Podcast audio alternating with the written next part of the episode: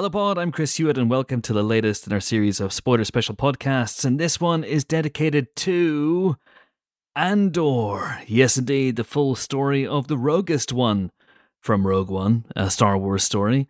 Uh, and you may be asking yourself, "Hey, Chris, didn't you do an Andor spoiler special ages ago when it, you know, aired on Disney Plus?" And yes, you're absolutely right, we did. But this is a listener question special. That's right, a listener question special, and we will be joined very, very soon by Tony Gilroy, the show's creator, and Diego Luna, Andor himself, who joined James Dyer for a spoiler special interview. Very, very exciting indeed. But anyway, before you hear that, let me introduce my two colleagues of such lethal cunning for this podcast. First up, I'm joined by someone whose mind is a sunless space, who shares his dreams with ghosts, who wakes up every day to an equation he wrote 15 years ago, from which there's only one conclusion he is damned. Not my words, but the words of James Dyer's Tinder bio. Hello, James. That is true. My dating profile is very much I burn my life to make a sunrise I know I'll never see. I don't know what accent there was. There was a little bit of Herzog in there, but nevertheless, I'm crossing the streams. I would like to see the baby. Can I offer you a libation? Condemned to use the tools of my enemy. Ah, here he goes, treading all over my intro for our next our next person. Because next up is someone who's condemned to use the tools of her enemy to defeat them.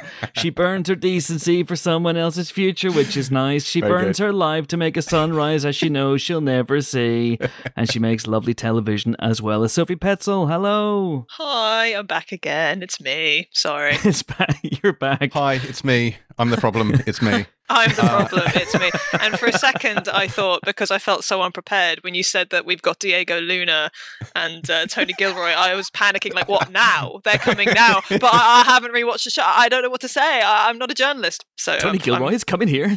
Yeah. we should we double our efforts.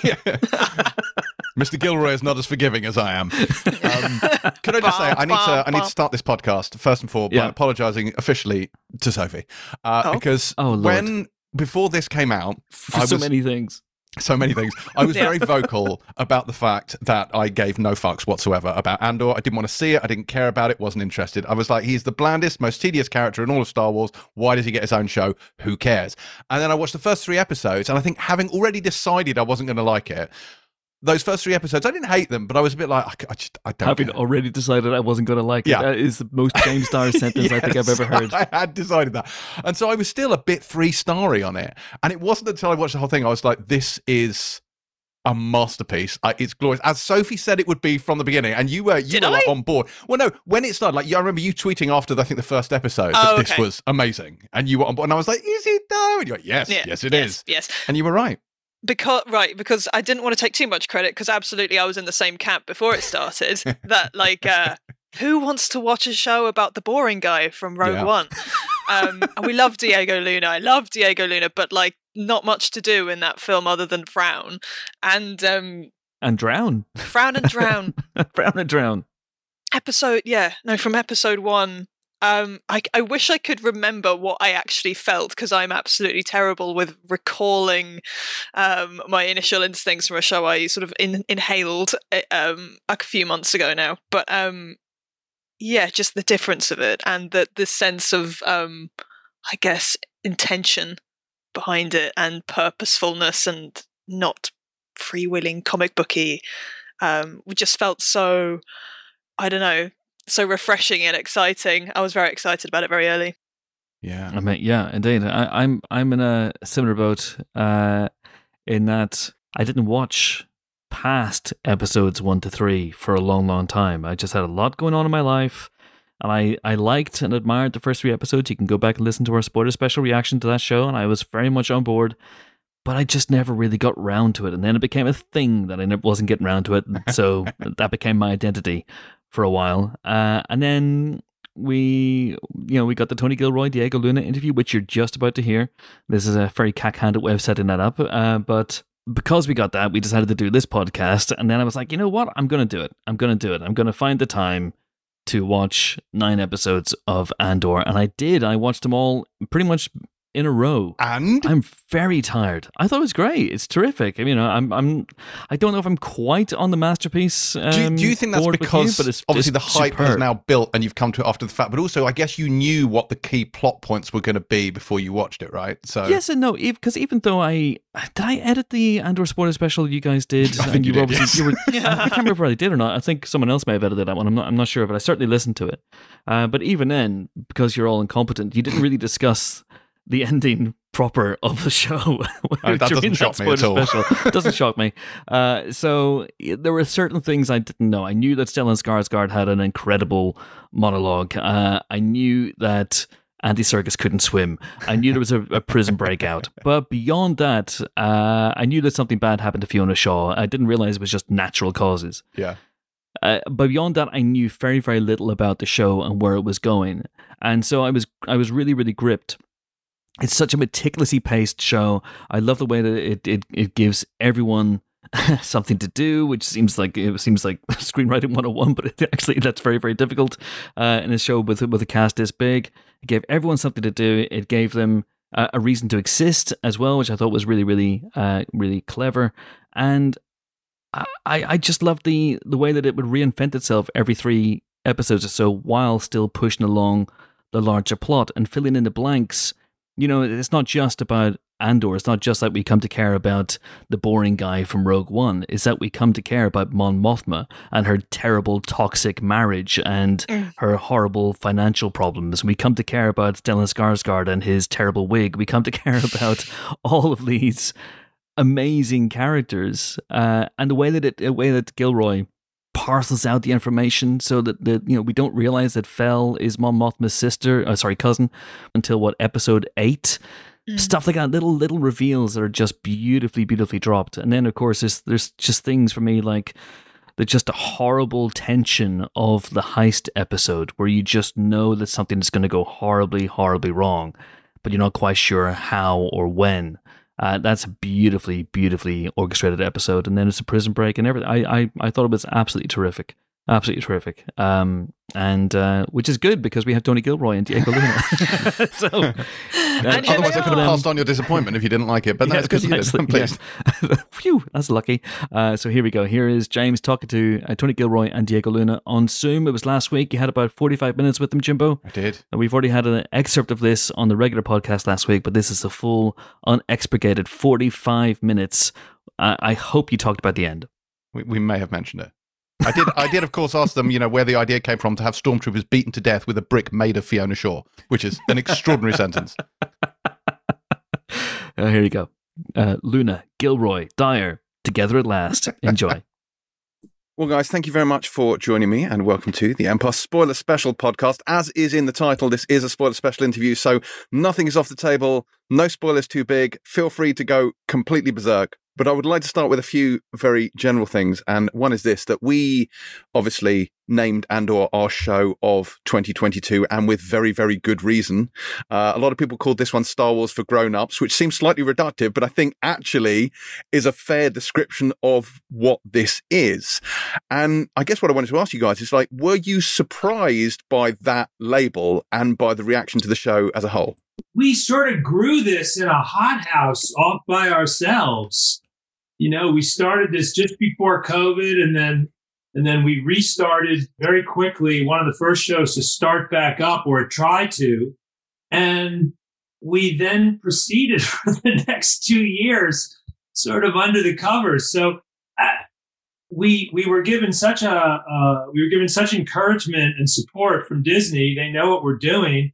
Um, we knew that we were we knew how far afield we were going um but i think i don't know diego I, I know you probably feel the same way. We like we were so hidden away for so long and and uh it was it was uh when we finally actually you know we can't have test screenings or do anything like that because it's star wars. So we finally we finally started showing it to people. We were just so shocked at even to be showing it. So the whole thing was shocking in a way.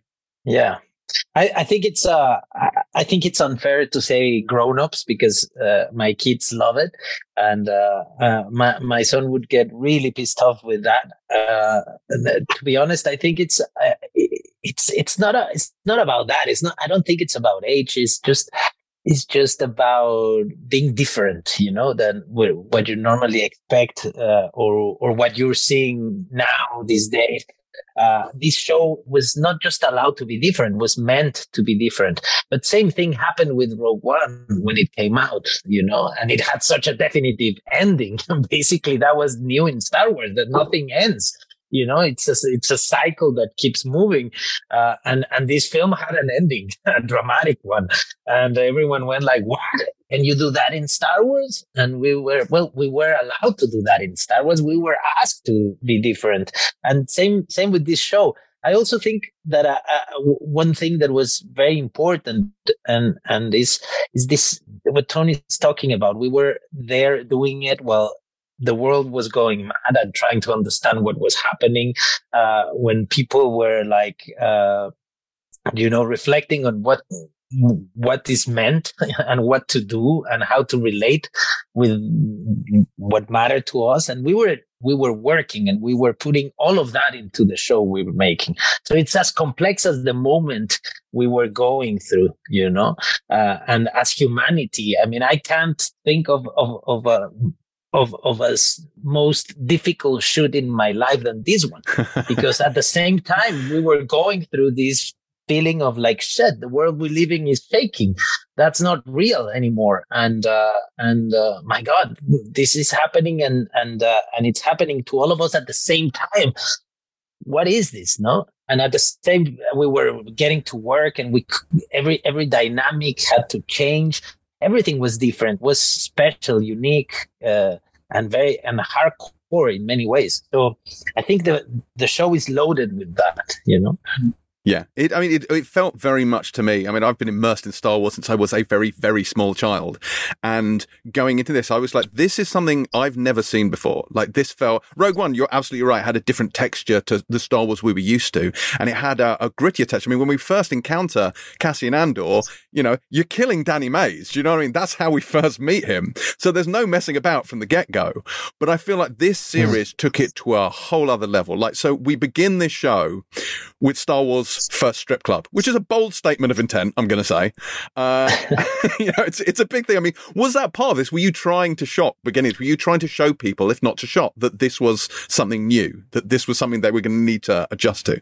Yeah, I mean, look, you don't you don't just this isn't like a uh, a whaling trip where you sign up and jump on the boat and get off and you you're gone. I mean, there's a long there's a long bit of foreplay before anybody gets really serious. You're showing, and I've always believed in, in, in showing a great deal of work before you close the deal, so you make sure you're on the right thing.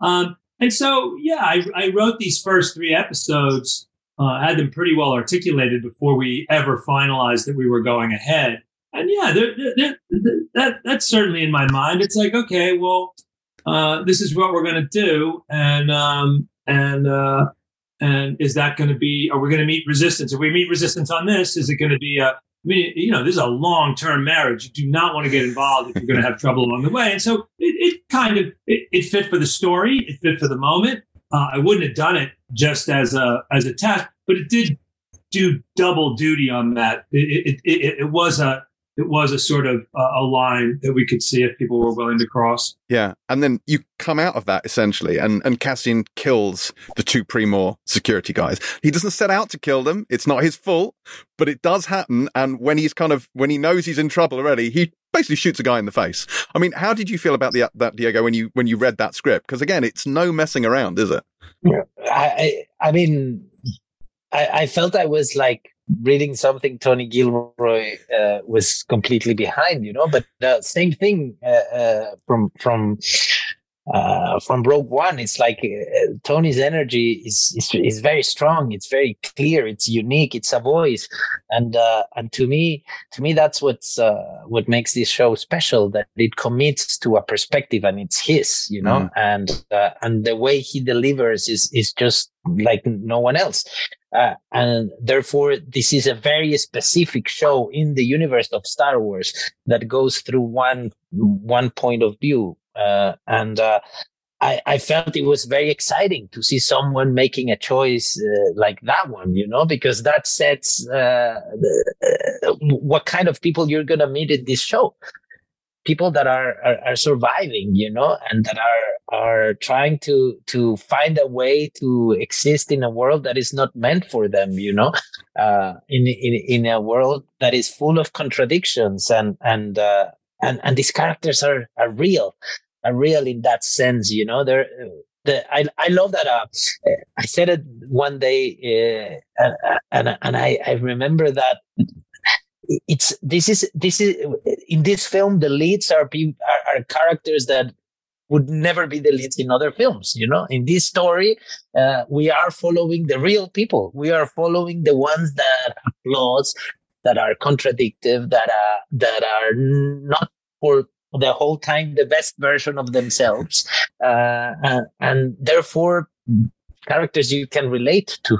And uh, and that's clear from the beginning here. Mm. I'll say one last thing. I won't. I won't digress only because it's interesting to what you just asked, and I'll, I'll say it very quickly. There's also, um, and and this is something that uh, instinctively you're doing in the beginning, or I was doing in the beginning, but you, but but but the full, the full bloom of it is only becoming real to me now as we're as we're as we're finishing the writing of season two, the, the second half.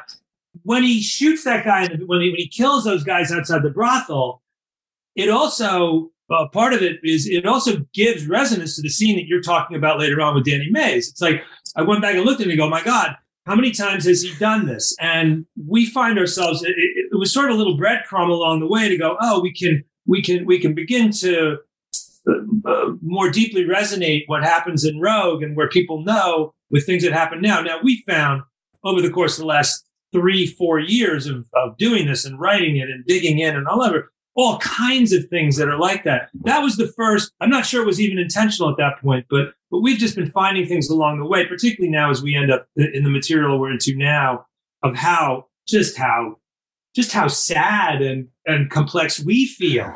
We feel as we're going as we're as we're wrapping it up. Yeah. You kind of almost wrong foot people from the beginning, right? Because when he's in the kind of strip club brothel place, the foot, what the reason he's there is he's looking for his sister, right? That's the reason he's there. And so we think, okay, this is what this show's about. It's about show about Cassian looking for his sister. And while that does percolate in the background, that's not what the show is at all. And in fact, Maarva very clearly says to him, "Give up. Everyone from the planet is dead. She's gone." Like, was that a red herring? Were you seeding for the future? Like, what were you doing with that thread? Well, all of the things that you said. I mean, I didn't want it to be. Uh, I didn't want it to be a. Uh, it's a complicated answer because the, the, the evolution of the storytelling in the show is it, it's such a rolling. Uh, it's such a rolling event. Um, you have big intentions and big navigational landmarks and places you know you're going to get and things you know you want to do. But within that, you're waiting for characters to rise and you're looking for things to lean into all along the way. Um, uh, uh, that moment just was really it, it is what it is. I mean, it's it is what it is, and it leads to the conversation with Maarva, which is just another dead end for a character who just has a you know the Cassian Andor at the beginning of our show is just one big dead end. Everything is dead. And it, and it's important. It's important to understand. Sorry, uh, you know, the, the it's it's a, it's someone looking. I mean, trying to try, trying to find out what's left from who he is, you know, and it, it serves, it allows you to understand perfectly, uh, the man, the man you, you, you get to see, because that's something I, I realized when, when jumping into this show that, uh, that Rogue One doesn't do. Rogue One is, is pretty much a, a, a story about an event, you know, and there, yes, there is characters that are part of that event that matter a lot but we know very little about them. And here in one scene, well, or in one sequence, you get to learn so much about Cassian just by that scene in the brothel and the decision he makes right after, you know, it sets you in the, like in the right direction. You understand that guy. You, you, you know a lot of him and, uh, and it, and it's, it's quite interesting when when you're seeing a character you think you know and you realize you know nothing about you know? It also motivates a lot of future behavior when you really when we really get into it the idea of leaving people behind and what it costs them to leave things behind. Yeah. and that's going to become a big uh, that's going to become a big issue as we move into the second half. The the the the fear of the fear of being someone who leaves someone behind and what that costs them I mean, when you wrote this season, you, you wrote it in four blocks. Did you have the second season's blocks in mind as you were writing these one? Was it all one big picture to you from the beginning? no. I mean, I knew we were going to end up. We, we originally had like you know, everyone knows we had a five year plan. There were there were a bunch of events, you know, some canonical events and and, and big navigational points along the way. But uh no, we were shooting. We were, we were up in Scotland, and we were just like, "What are we doing? How will we ever? How will we do this?" So um, that the new structure came about while we were making it but we we knew we were always going to end up at Rogue One. We knew that you know Mon Mothma has to do certain things on the calendar that have to happen. We know that certain things happen in the galaxy at, at certain times, but um, but no, we we uh, the the the seed the, the seed for the proper structure uh, came about while we were shooting. Yeah. One thing about this that is exactly as you touched on, Diego. Like it feels real, it feels genuine because Star Wars has always been about duality, hasn't it? It's been about big galaxy-changing events, and I love that this is real people who are not you know, light side or dark side. They're just people getting by, doing what they've got to do. But it's also a world in which it doesn't have to be a life changing event. Sometimes it's just that someone's boyfriend got jealous and dobbed him into the police. And that's what sets everything in motion. and Ferrix, just the whole of Ferrix from the way it's set up, all of it has that kind of same sort of lived in real feel to it, right? Everything from the streets, the way it feels pre-populated, to Anvil Guy, who may be one of my favorite things on TV. Uh, where did Anvil Guy come from? The Time Grappler. That's the one. Um, I mean, uh, you know, the other uh, one of the unsung storytelling collaborators on the show is Luke Hull, who's the production designer. I mean, Luke is really like almost my primary writing partner in a way. He's the, I mean, he's my first call all the time. So Luke and I had worked for months before we even ever got any other writers involved in building Ferrix and building the society and what would it be like. And I'm not exactly sure when I came up with that idea, but the idea that, you know, we're trying to build just such a deep, rich culture, uh, you know, ethnographically build a place that really is completely real to us and and and ideas like that come up and my god how great a place where where nobody wears a watch and everybody knows that time passes by by by a different system. And then i got with nick britell and and we and and actually nick and i were working uh, pretty early on. It was a year before we even started and and uh, we were doing the funeral theme and we and we came up with the eight times of day you know and um, I, I, don't know man. It's just you know it's it's it's half fun and uh, or, or one third fun and one third necessity and and and I don't know what the other third is. I don't know. but it's the details, right? It's those little details that make it, it work. Building yeah, that is the that is it's, it's building a fundamental reality to every single moment in the show.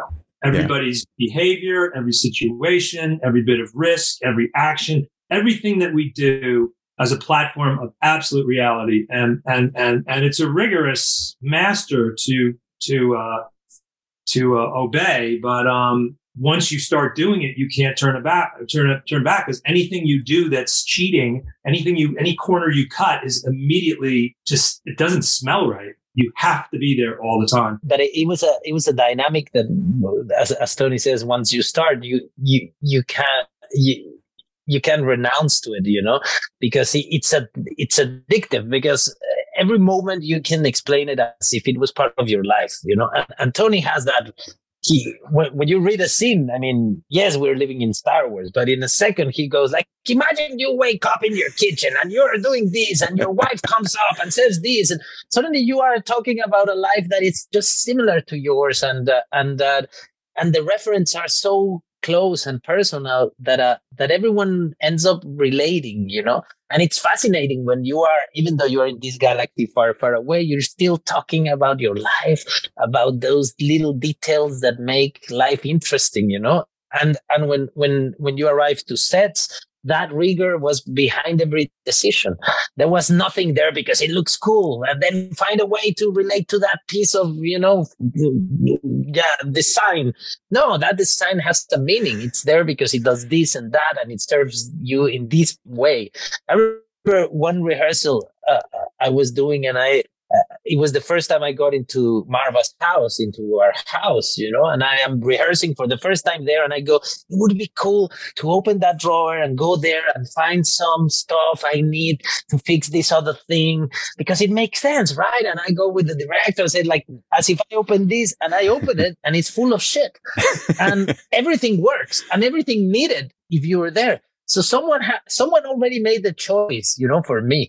I, I was just responding to to things that were there, you know, uh, which is what acting is. It is, you know, but uh, but Luke put I mean, put stuff inside the drawers just in case you were gonna open them. And what's there is not just like, you know, fake stuff. It's stuff you can bring out and use in your scene. And that logic suddenly was everywhere in every decision, costume, makeup. And it's just fascinating because then uh, it's uh, it's so real that uh, that your performance has to make uh, make that believable. You know, you can go in a different direction, and you start behaving like you behave in life. And everyone, actors that would come for for one day, would go into the, the same tone we were all in a second. You know, because the whole environment like pushes you there. It feels lived in, like all of it feels very genuine. I mean, even down to like when you get to the end, when you get to the the, the Rix Road, where where the idea of they're so a part of their buildings and their city that they're literally in the buildings, like they're a ah. part of it. And if only because you managed to have Brasso literally beating stormtroopers to death with a brick made out of Fiona Shaw, which may be the most ridiculous sentence I've ever said, but also the greatest thing that's ever been on screen. Thank you. I mean, look, man, it it's a gas. It is. I just wrote an email to a friend who I haven't talked to in a long time, and I go, "Look, man, this is just the the the, the maximalist imaginative experience of all time."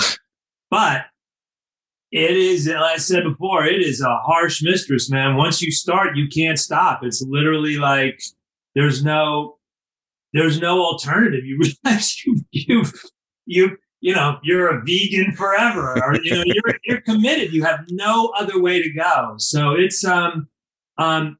I think we're feeling. You're catching Diego and I at a good moment because I'm about. I'm going to finish all these scripts in the next couple weeks, and we'll have everything under control, and we don't have to come up with another season, and we can just roll hard all the way through what we're doing. So we're a little bit. I mean, this if you caught us this time last last time two years ago, man, I was freaking out. Oh my god, what really? are we going to and I'm sure he was freaking out. How the, what hell am I going to do? yeah, it's so nice that uh, it just feels like a like, like yeah a weird, long, gigantic film we got ourselves into that we were also like kind of like fixing and deciding on the way but uh, but it still has that in that integrity, you know, of a beginning and an end, and and uh, and that is that is that is beautiful. I think that's a big difference uh, today. You know, I think the anxiety of not knowing how things are gonna end it's it's not good and in this business uh, right now is happening everywhere you know like with this this idea of serious is shooting something and not knowing what's coming you know actors not knowing how long they have a job for uh, if uh, if i don't know. I like i i love the feeling of of, of being doing just such a like um uh, how do you say uh, a, a, a, film that has so much time for detail you know yeah. it is it, it is it is beautiful to have 12 episodes to tell this story uh, but also to know that there's there's an end to come it just makes makes the journey much more enjoyable i think because you've got a destination and it has a focus to it right you know where you're going it's determined it. we yeah. we we know yeah i mean it's determined and it's and it's uh and you uh, again, I, am not teasing season two. We're not supposed to be, but like we're in it now and like watching uh, what we're doing now and and and and seeing what happens to these people. I mean, even as I was writing it, uh, coming up with this this thing, we were mixing and coloring and doing all the stuff for the last six months that we do. And I'd go to mixing sessions and color sessions, and I'd watch all these characters, and I'd spent the day figuring out what their fates were going to be. And it was really uh, oddly very unique experience for me as a writer. Oh my God, it feels, oh my God, if she only knew what was going to happen to her, if he only knew what was going to happen.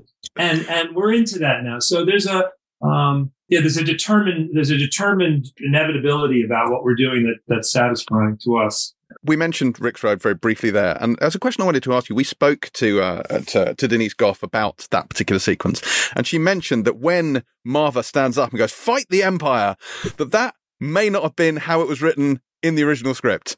Can you tell me what happened there and whether you thought you were going to get away with Star Wars' first F bomb? you know, uh, yeah, there's no denying that. Uh, we knew that that would be uh, a question mark. So we, you know, we, we, we knew that we had a, an opt out. People were nervous about it. Some people were, some people were very excited about it. I wrote a long memo about it, arguing the pros of it, and and and but but but knowing full well that that um, I, I, wasn't demanding anything in the in my email. I was basically saying, here's the reasons why I think it might be a good idea. But I wasn't. I, am certainly not shy about demanding things or or fighting for things. But it, it's also the support that we've had from, uh, from Disney has been, uh, I mean, unbelievably unique. I mean, I've never had it on any even even when I've had Final Cut on films. I haven't we haven't had this much support. Um, so it, it, really wasn't a place that it wasn't a hill that anybody wanted to die on. It was a nice thing to have. Star Trek are doing it, but that's neither here nor there. No, but we have no, we have a, look. We can there. Uh, we have there's I watch shows all the time and I go, wow, I wish we could do that. I wish we could do this, but we can't. I mean, it's, you know, there's, there are some limitations to what we can do, but they're not many. Well, one thing I do want to talk about is you have essentially three key points of view in this. Obviously, lots and lots of characters, lots of moving parts. But you've got Cassian, you've got Mon Mothma, and you've got Luthen Rael. And Luthen, I guess, is the, the character we know the least about. He's the most mysterious character in there. But also, I mean, apart from Cassian, he probably has the largest impact on us. And I think a lot of that is down to, and I think you know where I'm going with this, the one speech that he gives in One Way Out, which is right. an extraordinary scene. And I just kind of, what were both of your takes on A, reading that on the page and then, because this was, that was Beau's script, right? That particular one. And then seeing him perform that speech? Well, I mean, look, it's a rolling writing process. I'm not going to get into attribution of everything. sure. I mean, it's very, it's uh it, it, everything's been worked on. It's a it's a very important idea. Um, we'll be dealing very much. I mean, Luthen's evolution through the show is um, it, it is in some ways almost the spine of the show, wouldn't you say? I mean, really, what happens to him is really and and how he affects everybody around him. Um, and he needed um, uh, he needs several things. He needed uh, he needed uh, he needed to be explained. His behavior needs to be explained. His worldview needs to be explained. Um, I think along the way we'll try to explain some of his origin story and some of the things that have happened. And uh, um, it's uh, it's a character that that demands that demands that kind of um, description in a way. I mean, it feels like you are leading us by the nose a little bit with him. Like he has a cape, his ship has lightsabers on it, his cane has a very familiar kind of look to it. I mean, is there a sense of like pushing people's buttons, leading people, red herrings, hints? Not a my, not a no, no. I'm not. I, that's not a. Um, I mean, that's not a thing for me. No, I, I, I'm not going to comment more about that. But that's not. That is not. That was not how he was built. I'll tell you one thing that uh, that happens. I'm going to speak about that same uh, speech and, and the delivery and what happens with with an actor like Stellan. Uh, and uh, and I, but I think this applies for for the rest of the cast. Uh, it's it's actors that are capable of of doing great things you know all all of them like the casting. And and we talk a lot about the, design and we talk about a lot about look and with but the casting of this show is something also we have to talk about because it's it's uh it's it's quite peculiar. It's uh, every actor is is is understands the role perfectly which is something very difficult to to to get to but I would say that the writing uh, of, of Tony uh, is also the best material an actor can get. And when you get great material and, and you have an actor that, uh, that, that is as capable as, uh, as Stellan is, it's just like it, becomes something else unique you know? It's like when when when the two things are working perfectly together you know? Thinking perfectly. And and this happens with all the characters not just with him. Like characters coming for a day or for three episodes. I mean andy serkis for example the character read like one thing but then he arrived to set and delivered the lines and brought everything he could bring to those lines because he understood perfectly the need need for that character, for that energy. Uh, his need in this show was clear to him, and uh, and it was clear on the writing. Therefore, he could come and perform and elevate that to where to to what it is now. And I think that happened. That happened to most of us. You know, I mean, we we we suddenly we're dealing with material that allow us to be the best version of ourselves and and that is that that doesn't happen often. And uh, and that also makes this show very very special you know? Oh, great, but I loved, for example, I love Cassian's dynamic that he has with Skeen. You know, when he's trying to get into the group before the heist, the way they're sort of rubbing against each other, and obviously the way that ultimately resolves. It tells you so much about who Cassian is as he tries to kind of fit into that group, but is always slightly on the outside. And it's interesting the motivation, because obviously when he goes into it, he says, he's up front, he's like, I'm just doing this for the money. But then at the end of it, you realize he's not just there for the money. That's not who he is. Like, did you think that was a, was that a deliberate thing to just tell you that about his character that he's getting sucked into the cause, he's getting sucked into the rebellion, but also that he has a very specific moral code. Like he'll shoot Skeen dead for conspiring for trying to rip them off, but he won't take the money. Uh, I mean, I think he thinks about it. you see him think about it for a moment. Um, you know, it's a the the journey to get him. The, the, the goal was known. By the end of the by the end of twelve episodes, he's got to go from being a roach to being like you know a butterfly, and he's got to be. He's got to say, okay, I'm, uh, or not a butterfly, but I'm, I'm willing to be, I'm, uh, you know, kill me or take me in. And what are the stations of the cross that one has to has to ingest to get to that point? And and you know, it's kind of a laundry list. Well, you know, it'd be really good if if he was uh, if there was a dialectical approach. It'd be really good if he was exposed to, you know, the tragedies that other people had. Uh, uh, it, it, it, would be good if we could hit every single um, propellant that he might have to get him there. And, um, you know, Skeen, that the Aldhani raid shows him all kinds of things and exposes him to all kinds of things. And Skeen shows him the soft underbelly of how vulnerable this whole thing is as well, and how much like the rest of the world and everything that he thinks it is. You know, it's a, it's a it, it reinforces a cynicism in him. And what does he do? He runs off to go party. You know, he runs off and and then you know, and that turns into uh, Narkina. I, I, absolutely. First of all, I love that you shot that in Blackpool for a start, the uh, the beach black. But I love that he's not arrested for the heist. He's not arrested for doing anything wrong. He is arrested by the grinding deafness of tedious bureaucracy, which is the beautiful, beautiful touch. He's like, I didn't do anything. Yes, yeah, shopping while Mexican. I yeah. think that's right. uh, yeah, I mean, I mean, it's a yeah. I mean that it was fun to it was fun to find that, uh, and it was fun to realize that you know because we're not doing we're not and we said it a million times we're not trying to do like you know a beat for beat comp with contemporary society, but it really was fun to sort of find that and go wow you know a lot of people are going through this right now, and a lot of people have you know been subjected to all kinds of uh, um, uh, pullovers and random questioning and all kinds of things. Let's take it all the way. The, I mean, the heist is spectacular from a visual point of view. And I just want to say, you know, the fact that you used location for this is wonderful. Like the LED volume that they use does amazing things, but there is no substitute for how sweeping and epic the vistas of this are. Like the, it's, it's actually incredible the way it looks. But the, the thing that really stands out for me most is almost not the location where it's the prison, right? It's that prison that you came up with uh, and I suppose the question I would ask is, where did that idea for the prison come from?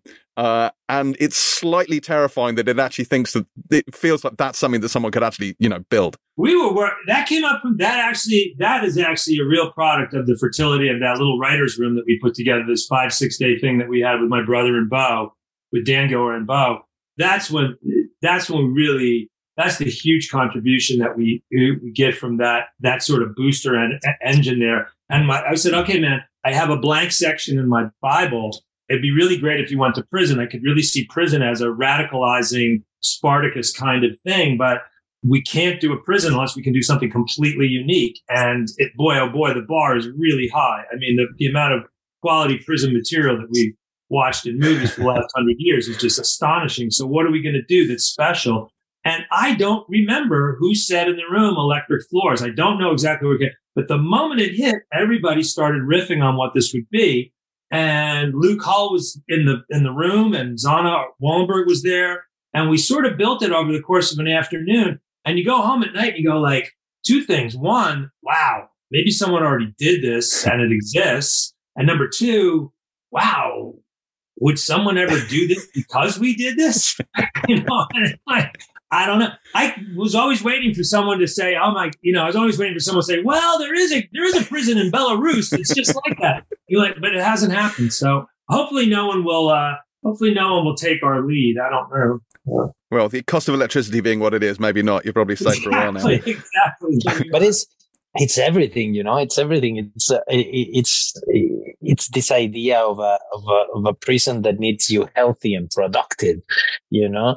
That wants you clean and pristine, and uh, and uh, and where you're a number on part of a machinery and what it means also for the story and what you're building there it's like ah, the whole thing is just so strong you know uh, again it's a it is it is an idea that you go like wow these we can elevate. Yeah. It's a know, theological something. it's also the one theological part of the show really in a way. For me that was when we got into it i was realized this is and and and, and andy serkis's character particularly to me this is like a purgatory and and and we don't have any religion or anything in the show but but andy serkis is a true believer. He has to believe in that number. The god is his number and he's a believer. And then you have you have you have your atheists you have melshi and the people who disbelieve in it. And then you have a lot of people in the middle who are trying to figure it out. And what happens at the end of it is uh, Andy Serkis in a, in a very short period of time, short short period of time, has to realize there is no God you know? And and so the sh- that aspect of the show is really it, it does it does a bunch of different things. It obviously turns uh, Cassian into a into a de facto leader and and and, and an organizer of his own mini rebellion in, a really you know effective interesting way. But it also really has this other dimension of of belief and what are you going to believe in and who are you going to believe? And and and uh, and what happens when your belief system just disappears yeah, it's it's a the dynamic that Cassian has with Kino Loy is fantastic, and the, the fact that Kino Loy, you initially when you meet him, you think, oh, we know this archetype. I've seen a thousand prison movies. I know who this guy is. Shot caller, yeah, it's a Yeah. shot caller. But we don't know who that guy is, right? Like he's again, like everything in the show, he's many shades of grey. He's not what you think he is. He doesn't fit easily into a box. He's a he's a character of multitudes, and I love his evolution, like his mini arc. Like was that was it always? I mean. Obviously, it culminates in those three words, I can't swim, which is uh, heartbreaking. Like, was that always going to be his fate from the moment you got it? You thought, this guy's never getting out. I I honestly can't remember. I really don't remember. Um, it's very tough to figure out. I think I think I think it's probably born of the fact that we were very very concerned about. Oh God, I, e- I mean, how many people could get away? How many people could we have escape? What was the escape be like? I, I but that's one of those things that pops up just because you've done the rest of the work. When the rest of the work is there and everything's fundamentally real and proper and right, you get to the moment you go, "Oh my God, this is what he says," or "This is what she says," and you go, "Oh, of course, that's the only thing that she could say." I don't know. I don't remember the exact moment or even the attribution of that. I like to think he found something buoyant and floated away, and that one day I do he will too. I, I, I, I do too. I I, uh, I I like that idea. I, I, I he's not dead. We haven't seen him dead. It's true. It's true. Uh, I also like the fact that Cassian gets sort of almost pushed off the edge because he's a loyal guy, and you kind of feel like he would never have deliberately left him behind. So, Yeah, it's cool how it's cool how Toby blocked it. I like that. Yeah. Yes. at what point did you know what they were building there, and did you always plan to show that as the sting at the end of the final episode? Yeah, we knew that right from the start. Yeah. It's a it's a nice touch because like we speculated a lot about it, but it was just like, could they maybe could that be important? It's a yeah, it's a lovely note to to end the show on. It's it's it's beautiful. Um, but things that are I suppose less beautiful. One thing I would mention is at what point in this process and where did it come from? The idea to torture Bix with the sound of dying children, like that's that's that's some hardcore stuff you put in there for a Star Wars show. Uh, that's another. That's another writers' room special. That's another. That's Beau and Danny and I uh, just high speed, high speed, imaginative riffing for five six days. And what do you do about torture? What is it? What can you again? It, again, it's what can you do? I mean that that's another rigor. You know, we talked about before about the rigor of having a real a, a real floor and everything. But there's also the rigor of trying to do things that haven't been done before and, and, and certainly not recreating things that you've done before. So the whole thing is to try to tip everything upside down every day as much as possible. And what can you do? And, um, you know, the idea of something that you can't, you, you can't even express and, and play for the audience and, and, and playing to the theater of the mind, um, was very attractive there. Yeah. Very effective, very effective. And and Dedra comes into her own there. We haven't spoken about Dedra Meero really, who is again, you do a, an interesting thing here. You've got a character who is butting up against the patriarchy, and for the first half of the show, you are one hundred percent on board with her. You are with her. These men don't know what they're talking about. She's got, and then you're like, oh, oh, she's awful, and you've been rooting for essentially a villain. Like that's a we that's had that parallel experience because we wrote chronologically and in the room we were like uh, she started coming up and she starts beating Blevin and it's like oh my god this is great and this poor woman and she's in this thing. And we write along and then we get to the torch it's like oh look at her. Like but that's the best way to do it. You write into it you write happily for that and then she yeah and then the and then the uh then the vinegar the, yeah, that that's that's something that I I, I think make, makes this show special. You know, there is no judgment. It- It's uh, for for anything. You know, like heroes are not supposed to be heroes because they never do the wrong thing. Like ba- the the baddies are not like just to be uh, just to, to disgust you. In fact, they're very, they, they could be very interesting, uh, you know, and you can find many things you have in common. And then the moment comes when you make a decision and you might, that might make you different.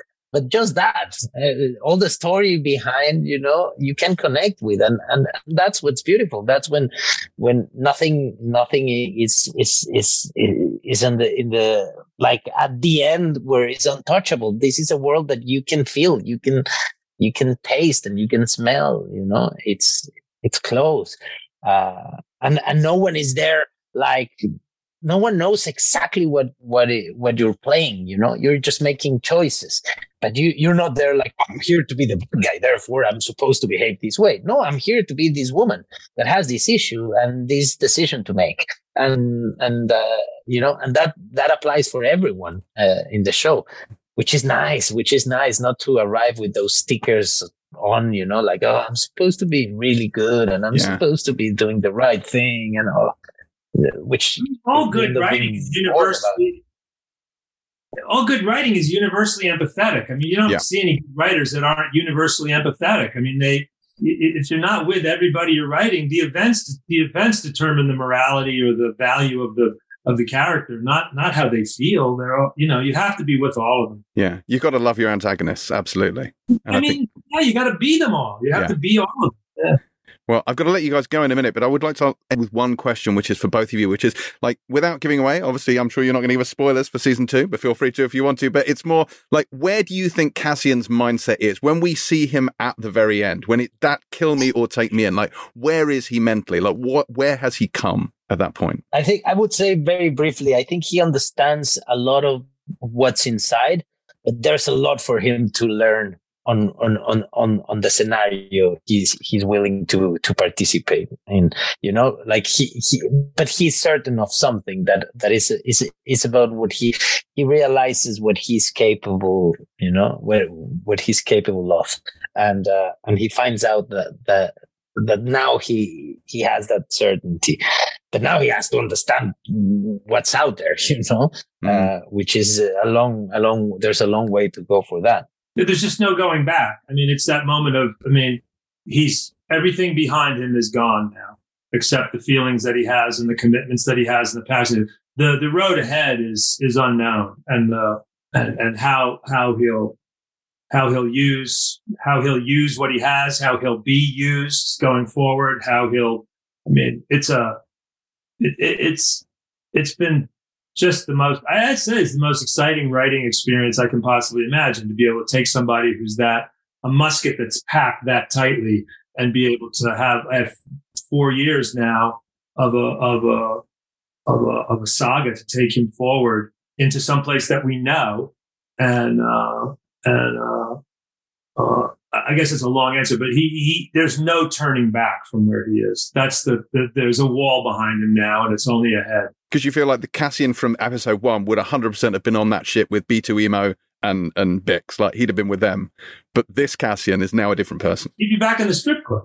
yeah, hundred percent. Well, guys, thanks so much for this. I will say, like as I say, this was our show of last year. I loved it. This has kind of like revitalized Star Wars for me. So a big thanks uh, from me, and I think all of our listeners as well. So Well, thank you, Empire Man. You guys have been amazing for us. Thank you, thank you, thank. We love it. It's in the title of the magazine. what can I tell you? we'll see you. Uh, we'll see you. Yeah, we'll see you as the wheel turns. I'm sure. Thank you. Okay, so that was Tony Gilroy and Diego Luna, and uh, I think things are nicely set up. We're going to obviously take some listener questions, but let's just talk about where the show finishes and where it sets up and what it sets up in in season two, if any of you can remember, because I know it's been a while since you saw the show. Uh, but yeah, it's really interesting. The, the finale is really interesting. The way it ends with that that confrontation between Luthen and and uh, Andor on on the ship on the Fondor, and you know you have that sort of. And we know he's not going to kill him, obviously. Kill me or take but me in. Yeah, yeah, but uh, there's that enigmatic smile. But what I loved about the finale was that you know, pretty much Gilroy leaves everyone on the board with changed circumstances going forward into season two. And I'm I was surprised by that, to be honest. I thought there would be more blood on the walls in the, in the finale, but there there isn't. I mean, a lot of stormtroopers get beaten to death with Fiona Shaw brick, but but apart from that, I thought it was uh, really really interesting how it pulled its punches, so to speak, with the larger storytelling game in mind. Yeah, it kind of it sets up where he is mentally, isn't it? Because like geographically, he's kind of way back where he started in the first episode, but he's in a different headspace. Like he's very much like he's on board now. He's now wants to take down the rebellion. You know, Fiona Shaw has has Take galvanized him. Fuck the empire. He wants to take down the rebellion. My Did God, I say that? Did I say take down Yes, the rebellion? Wow, perhaps that was a Freudian slip. Maybe that's what he does from the inside. Got No, very Jacques. Mallet du Pan. That's right. Yeah. Uh, I no, the empire. Empire. We like the rebellion. We don't like the empire. James, bad. Remember, rebellion We good. don't like empire, bad. Empire bad. You're on the wrong podcast, James. it's true. It is true.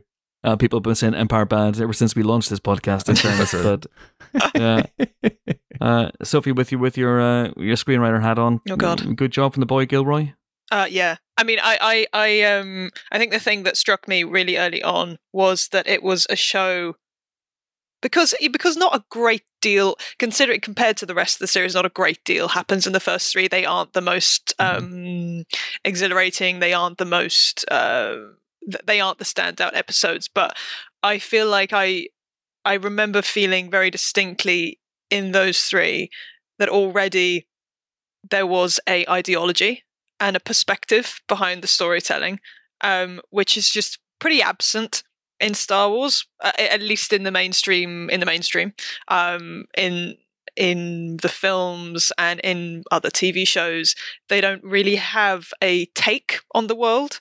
Um, they don't really have a point to make. They don't have to. That's not sort of the role that they play in the culture.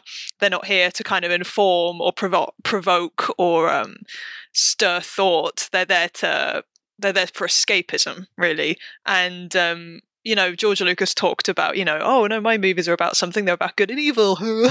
but um, they're kind of not, you know, because our understanding of good and evil, quote unquote, is so much more complex than how they're represented in these things, but they don't have to be any greater than that. But it was so evident from early on in this that it did have an ideology it did have a perspective it had a take it had a, it had something to say about the world it felt like um felt like spooks does star wars and it just felt really surprising and engaging to have a sophisticated adult and like i i feel like i use that word advisedly an adult depiction of the banality of evil Mm-hmm.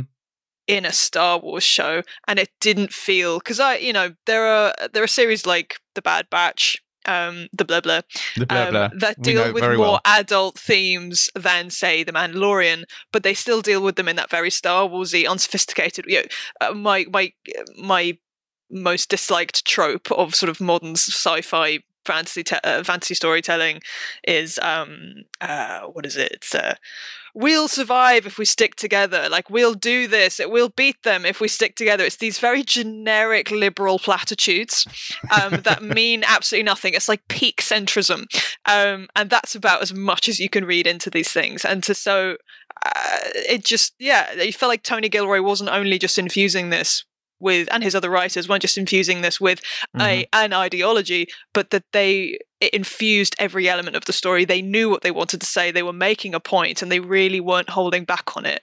Um, to the point where by the end and by certain episodes, I was scratching my head thinking. This show is really sort of saying the only way that you defeat tyranny and fascism is to fucking kill them, which Yeah. is it's an ideology. It's something that you Yeah. can read about. That like the only way that like in historically that fascism has disappeared is not through conversation and debate, but through death. And so that is really strong, and I found that eh, very stimulating. Yeah. The tools of your enemy. It's the uh, tools of your enemy. It's a hell of a thing. But also, like, bear in mind, like, this is Star Wars, and it begins with him walking into a strip club slash brothel, the first Star Wars brothel. Uh, and then you have a woman being tortured with the screams of dying children. Like, it's the kind of stuff where you can imagine kids going, oh, look, new Star Wars show, and then having just decades of therapy afterwards. oh god, yes, the the the um the earphones with the crying Yeah. kids. it's Um, just horrific. Yeah. But I think I remember asking on whichever podcast I joined you on again, like just me waffling on. But I remember saying that, like, listening to that because clearly they weren't showing us the full unedited experience that she's presumably experiencing. Yeah. I remember thinking, like, oh, I'd survive that. That's fine. I can cope with what she's just a few just kids I'm- yelling. I it's live opposite a school. Yeah, it's much the same thing. I imagine it's slightly more grueling than being forced to continually watch the Book of Boba Fett on a loop. Pres- Presumably not that much. Yeah. Um, Mm. But it's mad, isn't it? That you know they talked about it that that that Maarva's line was "fuck the empire, not fight the empire," Mm. and it's like I love it. I, I'd love to have been in the meeting where they were like, "Oh yeah, no, we're fine with people being tortured with the screams of dying children, but the f word—that's where we draw the fucking line. Like that's the tone. we're not going past that line." Yeah, because the show, the show was very una- again unapologetic isn't really the word. It's unafraid of violence and violent imagery and violent state violence. Like it, just, I, I, I think that was what that was what kept me gripped in a way that a lot of other stuff doesn't. Even though, say, like The Mandalorian, which I really enjoy, I'll I'll always watch it Uh, partly the reason I don't get really sucked into it is because it's sort of anthological and it's episode of the week, and you just know he's not going to die, nothing terrible is going to happen. So you're kind of waiting for the big plot points come to the end of the series. But every episode of Andor, it started to prove itself very early on that you had no real idea what was going to happen next. Mm. No. and that terrible things happened in this world and terrible surprising things. It wasn't just big evil generals kidnapping your child and holding them ransom and saying i'd kill them if you do not do blah blah blah. Turn to the dark side. It's um the state's going to lock you up for a crime you didn't commit for 20 years because that's the law now. And and i suppose i don't know uh, in in today's world the idea of banal unfeeling non-evil state violence by non-evil i mean there's no there's no malice there's Hmm. no intention behind it it's just the soullessness of state The fascism. bureaucracy, isn't it? Bureaucracy. It's like they Locking you up, and yeah. that's more terrifying to me like the idea that i would yeah I, I you know i lie awake at night more more terrified of being like arrested by uh, disappeared by the state than and, and what that would mean than being picked off by aliens which seems kind of fun you know so i think that's what felt so ah, just so different and subversive and exhilarating about watching this Tony Gilroy described his arrest as just he's arrested for shopping while Mexican. That's yeah essentially effectively that's effectively. basically what it is. it's not it's not it's not shy about its um its references and its metaphors and it's leaning into real life which I, I think star wars is normally sort of diametrically opposed to Yeah. like it's the antithesis of real life though again lucas would talk about vietnam and Of course you would. blah blah. Yeah. you know but um ultimately star wars was a sort of a reaction to the world it was like the world is horrible here's something really fun where good and evil are very easy to identify and you could argue that in the way the world we're living in now that that is also a balm and something that we we enjoy at the moment but i also think it's incredibly refreshing to have the real world reflected back at us through the the, the prism of Star Wars, which is in, has never really been done. And um, it's not to say that everything has to be like that now. I think Star Wars is broad enough to survive multiple um, interpretations, but um, Mm. it's it definitely felt I think I don't know. I think the accomplishment of it was that it didn't feel on the nose. It didn't feel shallow. It didn't feel cringe. It didn't feel um, like Picard when they come into the year 2025 or whatever, and they're like, "What are you doing? Arresting, arresting these immigrants? Like, oh, do you do that now?" And it was just, uh, just so cringe. Let's, let's never speak of season Let's two of never- Picard. Just never. Oh my god! And, and like this could have been that in trying to, you know, in Yeah. trying to, I don't know, be a 1984, be a parable. It, uh, in lesser hands, that could be so awkward and embarrassing Yeah. to watch. But in in in a master's hands, it's um Mhm. it's fantastic.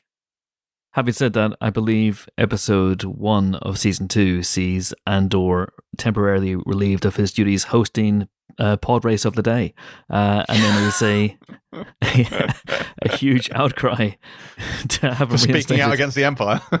Yeah, he really is. He has a pod racing podcast called the Pod Pod. He does the pod pod.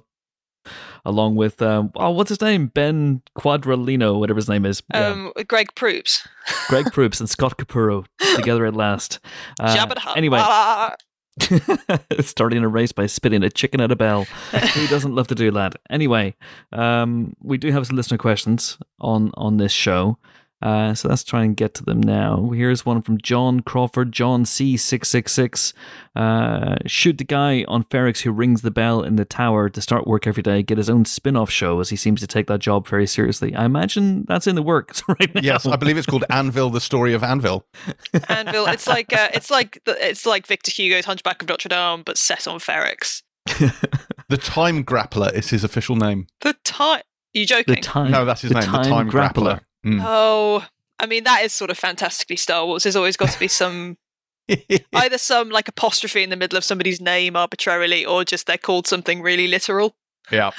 I, The I like the Time fact that on Ferrix no one has a watch because they don't need one because fucking Anvil Man is up there sounding out the working day for them Does he sleep? Does he ever sleep? Or is he just always up there hammering away at the anvil? and kicking stormtroopers off where necessary. Yes. Yes. But yes, I suppose the idea of hourly time, keep, keeping hourly time, is a very Earthist point of view, Chris. Yeah. And maybe in space, in Ferrix specifically, they have a totally different relationship to time. Maybe only once a day do we need to understand time. He is the time banger. No, Yeah. sorry, the time, The time, time banger, the time grappler. I He's think too busy actually his banging his, time. his banging, uh, his banging tunes are specifically about the beginning and the ending of the working day. I think he's he's a bit like a like a factory siren. So Klaxon what the fuck does he do the rest of the day? I don't know. Plays his Game Boy or something. Lazy he might prick. have to work out his banging arms. Like, yeah, you yeah. know, use one of those curls. yeah, or those like hand gra- those grip those grip strengtheners. My word, Oh. my word. Um, at Robin Java asks, has Andor proven that an R-rated, more serious Star Wars set away from the most dysfunctional family in the galaxy far, far away would work and has an audience? Also, is anyone else getting really good at recognizing when a volume is being used? well, or not in this case. Um, yeah. I mean, two big questions there. The, the the first one is an interesting one because, like, whether there's an audience for it, I think remains to be seen. I don't have access to viewing figures for Andor, but I would suspect they are a, a drop in the ocean compared to Mando's viewing figures, even though it's a far superior show because it has a much smaller demographic. Yeah, I suppose it depends, doesn't it, on on what I mean, because streamers being what they are now, their, their- their relationship to viewers and the future is is in flux. But um, you'd suppose that the Star Wars brand and Disney Plus operating out of the US is broad and um, sturdy enough potentially to withstand a more niche show. The way the BBC has Six Music and millions of people don't need to watch Six Music because they have the ratings on BBC One and Two in order to keep it all going. And the idea is that there can be something for everybody. So you'd hope that the brand of Star Wars is big enough and robust enough to support uh, smaller more more niche projects. But you know they'll probably cancel all drama tomorrow and there'll be a writer strike and it'll all be over and and that'll be me proven wrong. But um, the weird thing is, I don't see this as X-rated. Oh, X-rated. I don't see this as R-rated No, it's, it's necessarily. definitely not. and I uh, still think in my head a version of Star Wars where they're all having sex with each other and swearing and stuff is just cringe. It's just like too try hard. It's like Mhm. all the nerd boys who grew up watching it like are now adults and they want to see like. I want to like see her him banging like a four boobed to Gruta or something, and The time Christ. grappler. oh no. And I just I don't know that I want to see that necessarily, but certainly like sophisticated adult natured storytelling. Um, I believe like all Star Wars can support that. We Mm. just sort of don't. We you know we don't really do it. the R-rated thing is interesting though because people, I think, like in here, had they kept the "fuck the Empire" line, I think it would have worked very, very well. In a way Mm. that, and people rightly complain about the swearing in Discovery that it does feel try hard and it does feel forced. Yeah. It does, and I yeah. kind of get that, like, because it really does. It's not necessary when they, because they don't use it for any particular reason. They just people sling out a bastard for no reason.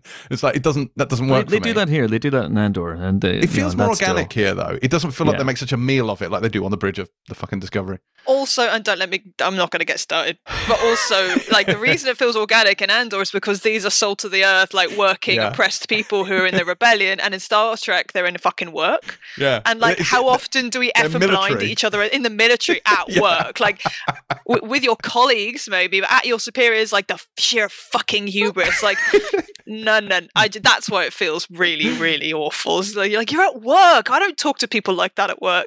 I mean, anyway, you haven't been in our office, but yeah, That's where we start. it is. and it's That is cringe and try hard, you guys. It's try hard. Yes, fucking cringe and try fucking hard, Sophie. What was the other part of that question? There was a second half. I can't remember what uh, it was. volume about volume. Oh well, my feelings about the volume are well documented, so I'll just park that here. I can't remember if I saw anything that made me go "Ooh, volume in Andor, but I did love. I, I, I did. It reminded me that like, oh no, it's not just that I'm taking against the volume due to overexposure. This is infinitely better. This Yes. looks infinitely better. It looks real because it is real. Yeah, They look cold. They look wet. Things like Yeah. that. It's not even just about the sets. It's about what the effect it has on the actors. Like Mm. you, you know, you look at The Last of Us. Like they look fucking freezing because they were, and not the, not to say that actors have to suffer, but there's something about putting people in the real world that has. but they uh, should suffer yeah. because they're scum. All actors are scum. Uh, scum you and rebel villainy. scum. You rebels. You act. You act as you'll never scum. find a more wretched hive of scum and villainy. No, it, it, it makes a huge difference, and as you say, it's not just because they use those stunning locations, and I include Blackpool among them. Uh, Wait, I, uh, what? You know the the the um. What's it? That's the, not the, beach where he's arrested. Yes, That's not Black. the beach. You're, it's just no. outside Blackpool. It's just outside Blackpool. I can't remember the name of it the town. They made it look like Tenerife or something. yeah, but it's yeah, it's just it's just outside Blackpool, uh, which is wild. One of our listeners actually wrote in to say, "Oh, that big round building, that's like I know it's the civic centre, so presumably the pools of Mandalore No. are somewhere beneath it." Oh, I did know that they'd used a big, um, like a Jaguar factory or something, or uh, some Something like that, factory yeah. in Warwickshire for something. But I didn't know they'd used Blackpool. That's so but even the sets that they do on the sound stages, so like the prison, it looks Hmm. stunning. Like that's beautifully put together. And I think just having that sort of practical space, it just Mm. feels so different. All that stuff uh, actually makes it a bit more jarring when there are effect shots because they're not.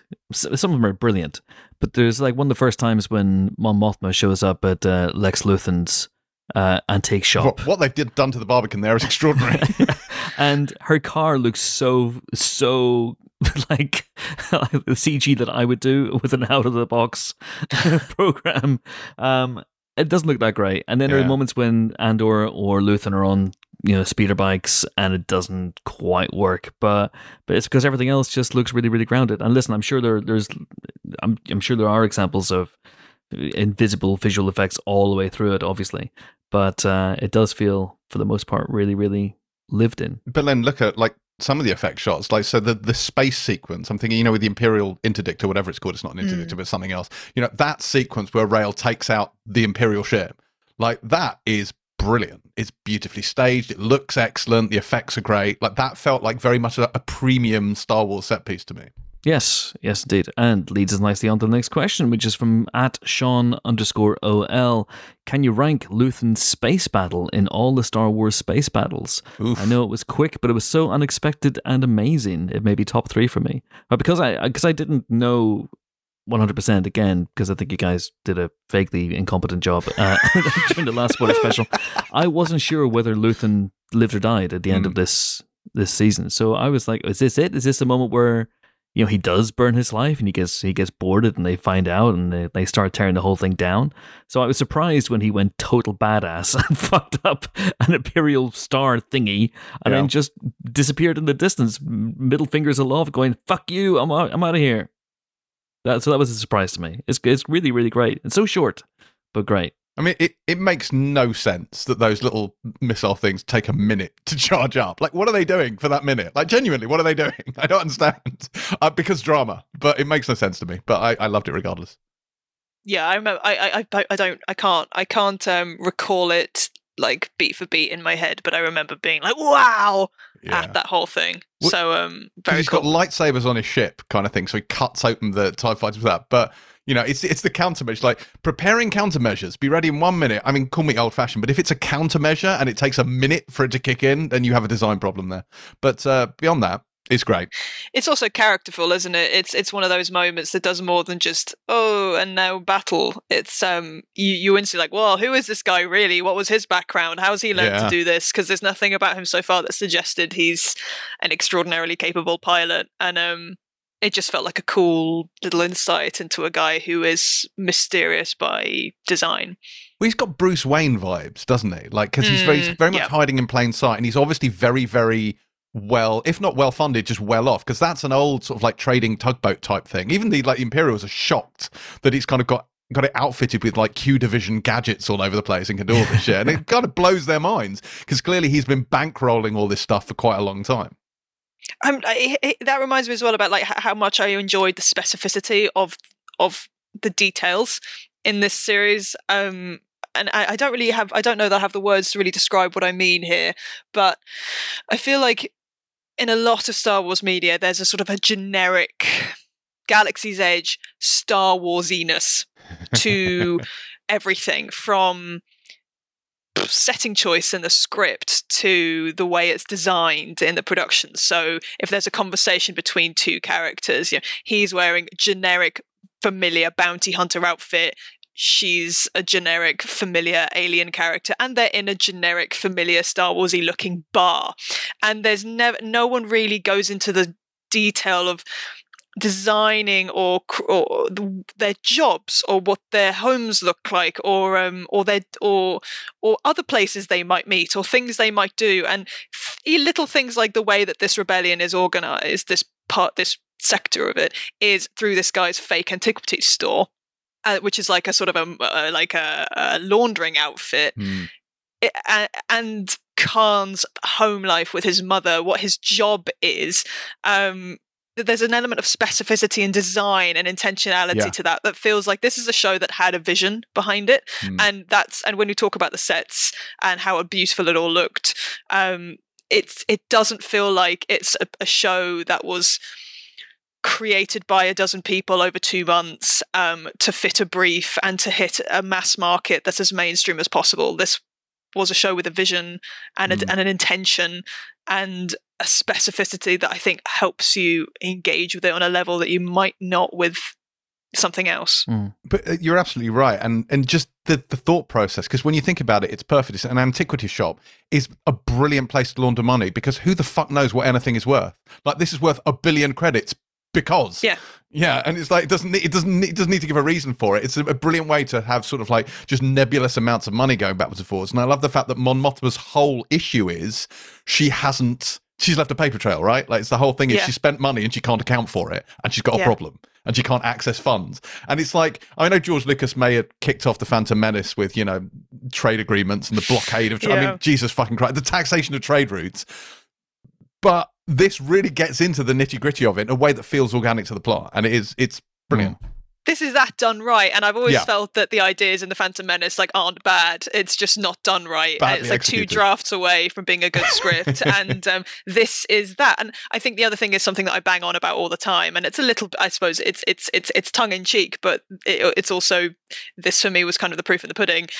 Feels like it was written by adults who've lived in the world and read books, and, and do you know what I mean? And, and have an understanding about how the world works, how economies work, how crime works, how politics works, how rebellions work, and not just written by kids whose only understanding of that is Star Wars. Mm. Um, and I think that you know when you feel like something's being, and th- this is incredibly, uh, it's just offensive, and I feel bad saying it, but like when you feel like something's being written by a literary person, and by that I don't mean, I, I don't, I don't mean somebody who's educated. I don't mean somebody who's posh, like at all. I mean, like somebody who has a curiosity about the world and applies that to their trade. You say that, but Michael Chabon was involved in season two of Picard. So look, there is an exception Who's to every that? rule. Sorry, who is that? Is that Author sci-fi? of- You're literary author of the Yiddish Policeman's Union, among many other books. He's had he's a big fan well, this is why it's But, uh, also yeah. offensive of me to say this because there are a lot of incredibly talented, literary, well-read, and intellectually curious Yeah. um, writers who, um, through no fault of their own, uh, are keelhauled and pressured and destroyed and crushed into producing fucking shite, uh, myself included. And I'm not well, intellectually curious at all. My only understanding of the world is Star Wars. So, um, so yeah, but uh, like to have something where you've got a writer who has all that, and we know Yeah. from Gilroy's background, he is a he's politically minded, um, Mm-hmm. and to have that work not be crushed to death, and to have the whole thing come out feeling very much like it's a vision, um, I think is a huge um, success. Do you not think it's wild that this this very special, different sort of standalone Star Wars experience exists coming from Tony Gilroy? Because obviously, let's bear in mind, and don't get me wrong, Gilroy is amazing, and I love all of his work. But bear in mind how this all came All of about. his was- work? well, not all of his work, Even but a lot. duplicity. A lot. Dave, don't you come for Oh my god, I forgot Um, he did that. But but like the fact that the idea was that Rogue One was originally supposed to be Star Wars' Black Hawk Down, right? Like it was supposed to be mm. a very different, very gritty, earthy war film set in the Star Wars universe. And then The Force Awakens made a bajillion dollars at the box office, and Lucasfilm went, "Oh no, no, no, no, no! We definitely don't want to do something edgy and different. We want to replicate that and get all the money." And so they did a massive sort of vault fast on what Rogue One was supposed to be. And as part of that process, Tony Gilroy came in and like no, I can't, I, you know, I wasn't there. I can't speak to exactly what point he came in and what he did, but he was involved in essentially, let's say, taking over from Gareth Edwards on that. I don't know. I don't know about that because I don't whether they. I don't think they exact- they exactly brought Tony Gilroy in to lighten the place up and Sure. to, and Well, to no, he I mean, and, and we're still dealing with a film in which everybody dies, and I, Yeah. I still think it's an incredible flex. Rogue One. I don't think it's as good as you know its reputation has been uh, rehabilitated over the years to to suggest. I like it. Uh, but It's I haven't gone back to see it. It's triumphant, yeah. I haven't gone back to see it since since finishing Andor because I finished Andor literally twelve hours ago and I needed to sleep and then write a feature and stuff. But I, I will go back to to rewatch it again, you know, with the knowledge of of this show ringing in my Mm. in my ears a little bit. Um, and, and I think it's gonna be really interesting. Like there are moments whenever you see there's a one of the episodes ends with with Cassian looking out to sea wistfully, and of course you know that's that's how he dies. Essentially, he dies on a on a beach, earning twenty percent. Yes. Never go full Gruber. Yeah. But I don't think Gilroy was brought in to quite do that with Rogue One. I think the issues with Rogue One were uh, whether there were any issues or not is is another thing. Well, he But, definitely uh, like the the- Danny May sequence, which is the one I think from Yeah, Rogue One, which absolutely. always that's Yeah. 100 percent Gilroy. I think he came in and I think he absolutely connected to the Cassian Andor character in a way that perhaps maybe even took him by surprise. It's interesting that it's a Cassian Andor show, not a Jyn Erso show or Mm. Or Oh, uh, one of the other characters from it. Yeah, precisely. Yeah, that would, no that one have needs been my reaction show. too, Sophie. But No. then we we said that about Andor when it was announced. True. If, you know, so they'd announced a 24 episode Jyn Erso show. We'd all go, oh, for fuck's sake. But it might be brilliant. and they're like all this great is. actors, but They're all great actors, holy yeah. shit, what a nothing character. Baze Um, Malbus. I'm just saying names because I, I can just remember what the characters are called barely. So Who's the Riz Malbus, Ahmed character? He was good. I like I I liked him. He was interesting. I was Riz Ahmed as himself, I believe. as Riz Ahmed playing Riz Ahmed. Tony Gilroy's American, isn't he? He is. yes, Okay, no. I was going to say, is this the most English Star Wars? But it's not. but it is, well, and it that's is the on interesting thing screen. about it because because Well, it is on screen, is- but I was wondering about the writing, and um, but Yeah. no, I'm looking at them all, and they're all American. Yeah, it's Beau Willimon. Um, They're all American. Beau Beau Willimon, Willimon. yeah. Yeah, and Stephen Gilroy's Schiff. being produced from every nook and cranny. There's like Dan Gilroy, there's Yeah. Tony Gilroy, there's John Gilroy, there's Roy Gilroy, there's But- All the Gilroys. Gilroys. I suppose the history of Star Wars was that it was directed by, like, it was it was produced and directed in the UK.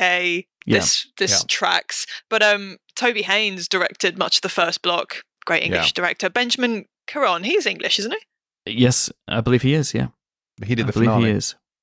Because as I recall, Tony Gilroy wanted to direct the pilot of this and was down to direct the first episode, but couldn't because during all the COVID stuff, he was stuck in the US and he couldn't get over here. And I, Oh, I, that's okay. my understanding of why Toby Haynes certainly does the first one. Uh, but I think he, He does probably going fir- to do yeah. them anyway. Yeah, he Yeah. does the first three, Toby, and then Susanna White. Yeah, Susanna White. Uh, yeah, she's like a, a veteran director. She's been around for for years and years. Uh, she does she does pretty much that whole arc in Mm. Aldhani. She does that whole the heist. And then Toby Haynes does all of the prison stuff, which I love. She directed Parade's End, which was like I feel like I was the only person in the world who watched that, and I loved it. Anyway, never mind. That's something else. well done, Susanna White, my new favorite director. but yeah, it, it- the fact that you know, obviously, I, I, I think the the Britishness of Star Wars was obviously something that they they lucked out into. I'm not sure that Lucas necessarily set out to have the the Empire almost entirely represented by by stiff upper lip Brits, but it works so beautifully here. It but does. also on the other side of things, just the fact that almost every single supporting character is is British in a sort of earthy, down to earth way, just just makes it really really sing for me. and not like British like credit to them, which is most my hate my most hated football phrase. Um, but like uh, not Benedict Cumberbatch or Tom Hiddleston. yeah, They're- Yeah. It's Brit it's British like you saw them in EastEnders yeah. A few years of- ago. It's f- fabulous. But like all those actors, the people who kind of make up our continuing dramas and our ITV and BBC shows who aren't famous across the pond are like there are um oh my names there are like there are West Wing people like the great New York Yeah. theatre actors Yeah. who then blow up the screen. Uh, these are our like London theatre actors who do the bit part. They, they play a murdered person on the bay, but they're absolutely fucking brilliant, and they feel like real human people. Everyone in this show is a that guy from that thing. Like Yeah. every single one of you. Oh, it's you. Oh, it's you. And you can't quite put my finger on who you are, but I know you're great because I've seen you in these other things. It's Trevor from EastEnders. Alex Fern, his real name. Christopher Fairbank is in it, of course, as Olaf, the uh, the prisoner who who dies of the stroke, which uh, enables him to to break out of prison. There's and David Heyman shows up in Not those episodes uh, set in Aldhani, not that one, but the other one. Uh, he shows up, you know, as the as the, the sort of chief Aldanian sage who is greeting the eye, and he doesn't really do anything. It's just say, chant in gibberish, but Mm. he's like one of our best actors. He just he just randomly rocks up. It's also, so great. Anton Les- Anton Lesser, who I Anton absolutely Lesser. love in everything, and he's like he's like Mr. Wolf Hall. You know, yeah, I I love seeing people like that in in things like this. It's it feels so unusual. This is a show that got Forest Whitaker in for two scenes. Two scenes. They scenes. were good scenes. They were though. great scenes, but like you got Forest Oh. Whitaker. Yeah, let's just chuck him in there. It's fine. You got Richie from the Bear. It's it's all Richie happening. from the Bear. when they get in the American guest stars, they they do a big old flex. Get me Richie from the Bear, yelled Gilroy Yes, before the bear came out. and like it's little things which you feel like almost feel like luck where like casting genevieve o'reilly in a five Mhm. minute moment in rogue one to like i mean i i'm because i'm not hugely familiar with her work prior to this i don't know if she was already like a proven proven but like it feels like you cast somebody for a fairly small role like that and it feels like very good luck that then they are good enough that they can carry a whole series like she's oh phenomenal yeah, she's Yeah. great. I mean, she was Mon, Mon Mothma. in Revenge of the Sith. Oh, of course, because that was a deleted scene. Yeah, that, Yeah. that's an awful Yeah. scene. It was cut. Yeah. That's right. Yeah. Yeah. Have you imagine, seen imagine it? being a scene bad enough to be deleted from Revenge of the Sith. Oh, there are a few. There are a few, and a few of them and new ones keep popping up as well. Like when they start talking in Droid to R two D two in the lift, Obi Wan Kenobi and Anakin. It's it's uh, it's hideous. Oh God. And yeah, if you want to compare like political Star Wars. Um, a great comparison would be, say, um, the uh, Luthen and um, oh, the Forest Forest Whitaker, uh, Saw Gerrera Saw Gerrera. um, yeah. scenes in, in, in Andor and compare that to the Natalie Portman, um, Jimmy Smits's uh, Rebel Alliances formed scene that was Hmm. cut from Revenge of the Sith, which is just like, we've got to come up with some kind of group that will fight the Empire. Yes, An alliance of rebels, you say? a Rebel Alliance. We must never speak of this again. I'm a rebel. I rebel. Superb. Superb That's line. what that's what rebel alliances do, don't they? They they align rebelliously. the thunderous applause line is the best bit of political writing in Revenge of the Sith, and it's good. That line would survive in this. I interviewed someone once and they misquoted that line, and it took all the willpower in the galaxy for me to not correct this A-list person who'd horribly misquoted the film. this is how James Dyer dies. Yeah, with thunderous applause. not with thunder applause, applause, Jimbo. If you died, there would not be there would not be thunderous applause. I, I promise you. Uh, Genevieve O'Reilly is is fantastic, and uh. I, I, the way that Mon Mothma is transformed from that sort of I, I barely a character in Return of the Jedi Mm. and and Rogue One to someone here who has got complexity and a backstory and entanglements, imperial entanglements that are they're just it's just so good and I, and her dickhead of a husband that you want to see get his comeuppance but he hasn't even really done anything apart from being a dickhead it's it's Also, her She's so radicalized child. Her radicalized Oh child God. is fabulous. We haven't even mentioned Denise Gough or Faye Marsay, who was also spectacular in this.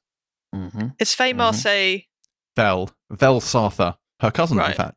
Mon Mothma's Mhm. Oh, of course. um, uh, most most characters are are given backstories and we're, we're given uh, we're told about their backgrounds the exception i would say is is luthen and we Mm. still don't really know that, that Deliberately, I guy's think. deal. Yeah. There's lots of speculation out there. Someone said in the question, I can't find your name. I'm so sorry, but they they were wondering, what do we think his background is? A lot of people have suggested he is a Jedi.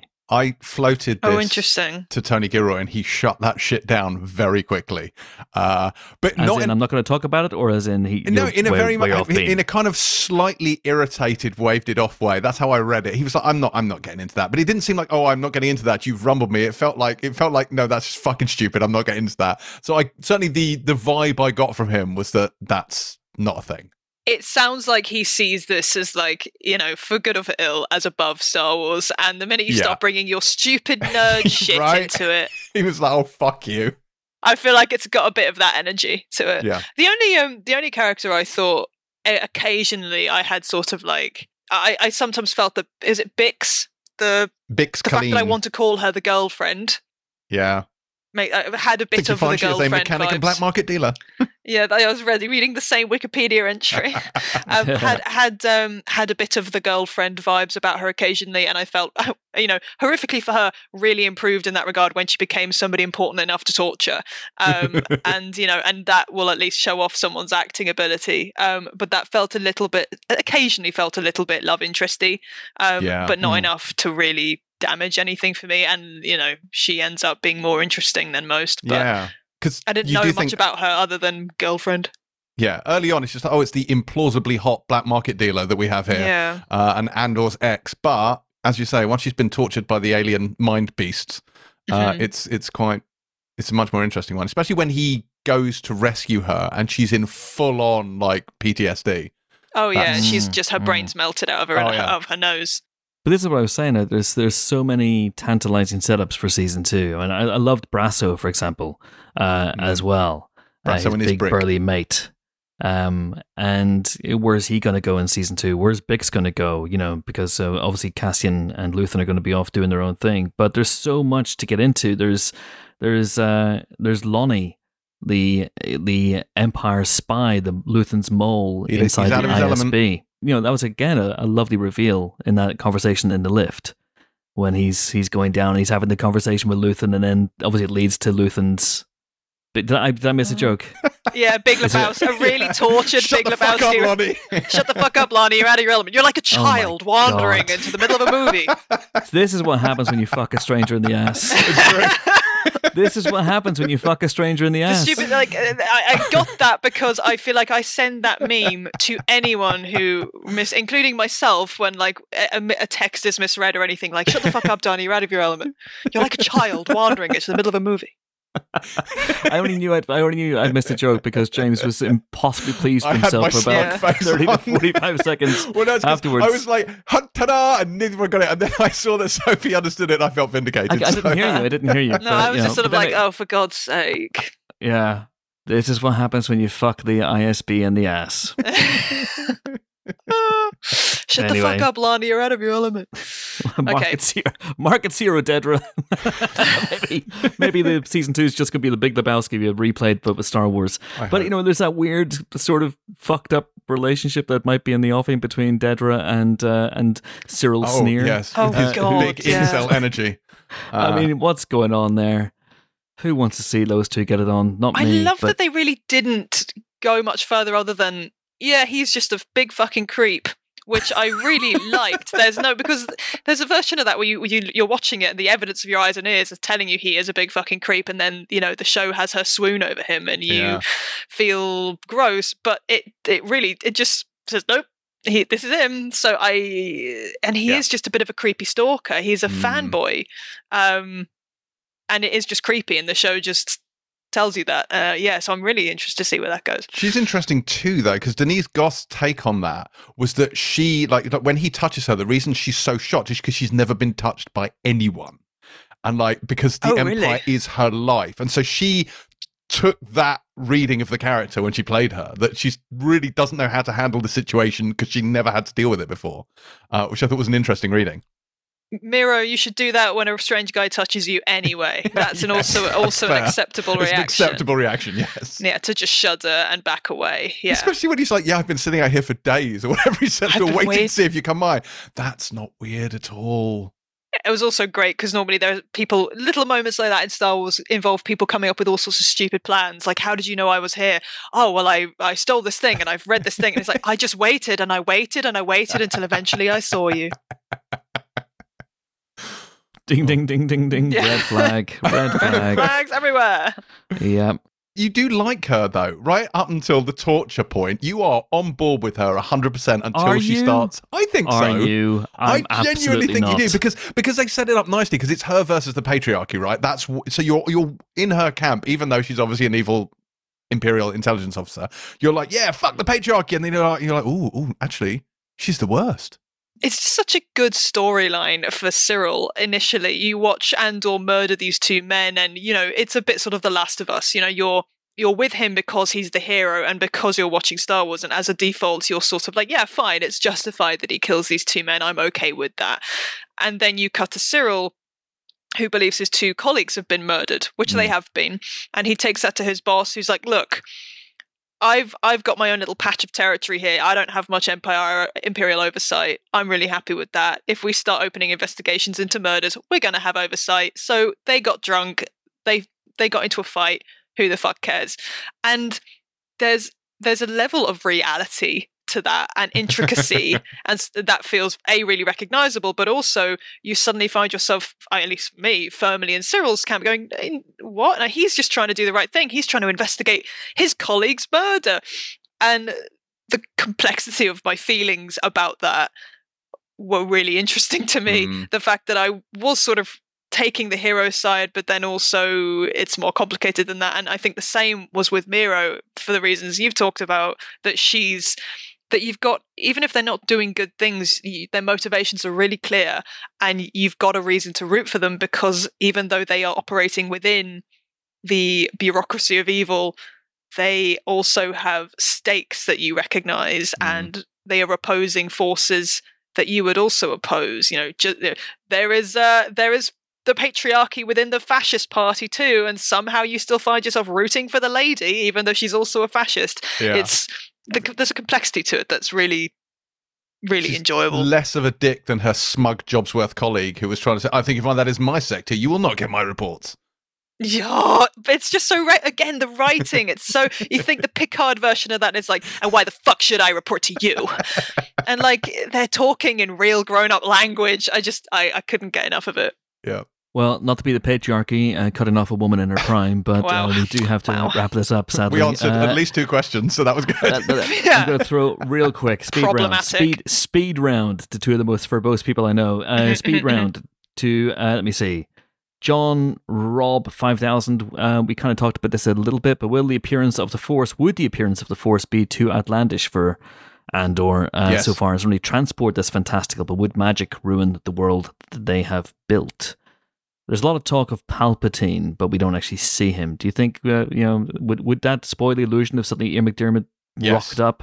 Bad. Yeah. But not least of all because he is the embodiment of the kind of dualism that kind of Star Wars is built on, that very, very binary morality, which permeates all of the films because of the demographic they're raised, which is not in this series at all. So i'm going to try and make my answer not too verbose but I think they probably Yes. won't.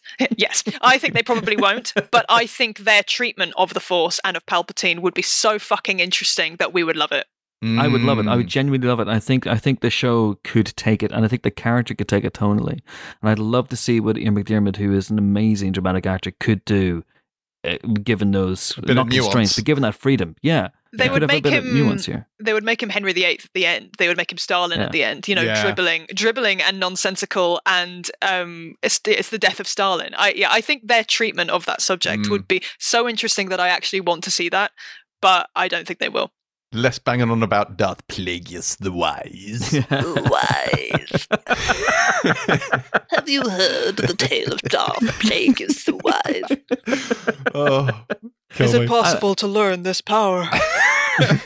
I mean, it's a, it's a screenwriting masterclass right there. Yeah. Oh, well, that's a now. good scene. Leave that's, it- no, that's an alright Leave it scene. alone. Leave it alone. Leave it alone. step like away. Step scene. away from. Step away from George. Leave him alone. Specificity, that's in an opera house. It's not just in a generic room. It's an It opera is. house. And George I Lucas like. is in the sequence as well. Oh yeah, there's a big blue man. That's Along right. with Rick McCallum, isn't he? Yep. Rick McCallum's in that also. Yeah. Do you know what he's doing now?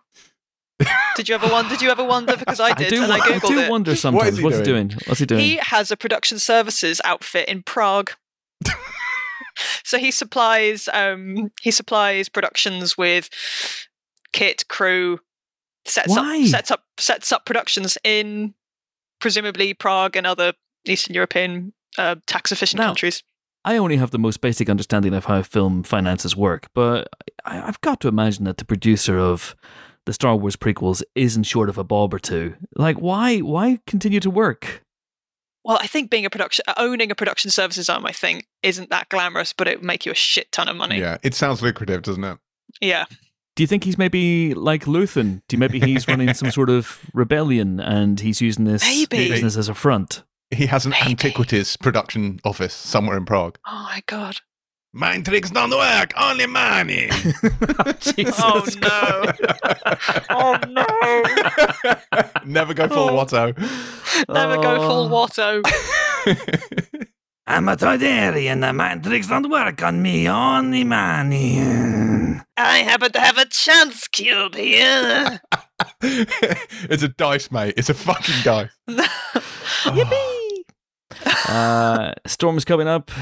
Annie, better get home quick. Uh, Matty the Goon. Storm's coming, Annie. Oh, my bones aching. Which other family-based characters in Star Wars, or which Star Wars characters would you like to see be given a more serious adult upgrades? We've just talked about Palpatine. Palpatine, I honestly think that Adult would really, Palps. really The, work. the bureaucratic uselessness of Palpatine as a as a as a decrepit figurehead, I think, is incredible. The Stalin rendition is uh, would be incredible, honestly. And the Force as being some terrifying nuclear power that's only used once and kills a thousand people, and then you deal with that for the rest of the season. Fabulous, love it. Sign me up. Yeah. Uh, do you think Vader would be interested in this? I, you know, well, I don't think we're ever going to get to that point, but do you think he would be? After Obi Wan seen it- Kenobi, seen that's it- a hard pass. I think Yeah. they do the New Hope version of Vader as just being some again, you know, useless thug um, Mm. who might accidentally kill a shitload of people, and then everybody has to deal with it. I would love to see everybody dealing with the effects of these people. Um, Yeah. I'm quite up for it. I've, I've I've got into this on Twitter and stuff before. I'd be really quite up for it, only because I think these people can deal with that subject matter in a really interesting way. It's a lovely link, isn't it, to the sheer Britishness of the of the the, the makeup of the hierarchy on on board of the Death Star in the Mhm. first Star Wars with your Don Hendersons and your Peter Cushings, and Yeah. it, it, there's a real lovely connecting line between that and, And this your Carrie Anton Fisher of no fixed and identifiable accent. Yes, I, I I thought it detected your foul stench when I was brought on Brought on board. board. Brought on Brought board. on- Hello. brought What on else? board. yes, yes. This show basically strikes me as a Star Wars, a very adult version of a Low Low. with Very Luthen as. Rene. Yeah, and there's the fallen Madonna with the big boobies, and and Lonni, shut the fuck up, Lonni is is basically he's the British Airman, isn't he? Well, didn't one of them buy a hotel in an episode? Didn't one Oh, of I these think you meant characters? real- Sorry, sorry. I think you meant in real life. I thought I thought you were full of incredible facts about what people are doing after their shows. Did you know Rick McCallum owns a production office? yeah. Did you know that the costume director now owns a hotel in Marbella? Uh, no, one of the characters in this buys a hotel in an episode, don't they? I think you're right. I have a ISB very dim supervisor recollection. Blevin acquires a hotel as the newest ISB headquarters. So basically, it's Fawlty Towers. And I can't remember any of their names to decide who's Manuel and who's Basil and Polly and that.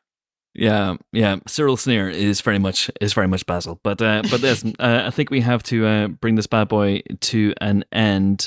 Cyril? Sorry, I wanted to do a Sybil as Cyril. Cyril. Cyril, that, that, that works. That works nicely. Real quick, what do you think is Luthen's deal then? What's his deal? What's his what's this dude's deal? And do you think we're going to get to see what befell Andy Serkis? Uh, you know, whether Kino Loy I don't Just think so. I would love there. to, and and I think Tony very much likes to believe in his head that he found something buoyant and floated away. But I don't think we'll see him again. Also, I think that's perfect. I don't think we need to. I think he had this perfect little arc, and he's done, and he's brilliant. Uh, but on the Luthen thing, I think I don't think he has any wonderful destiny. I don't think he's you know related to a Palpatine or anything ridiculous like that. I think he's just a guy, and his background is fuzzy for a reason. And I think you know he he obfuscates, but I don't think there's going to be some huge reveal.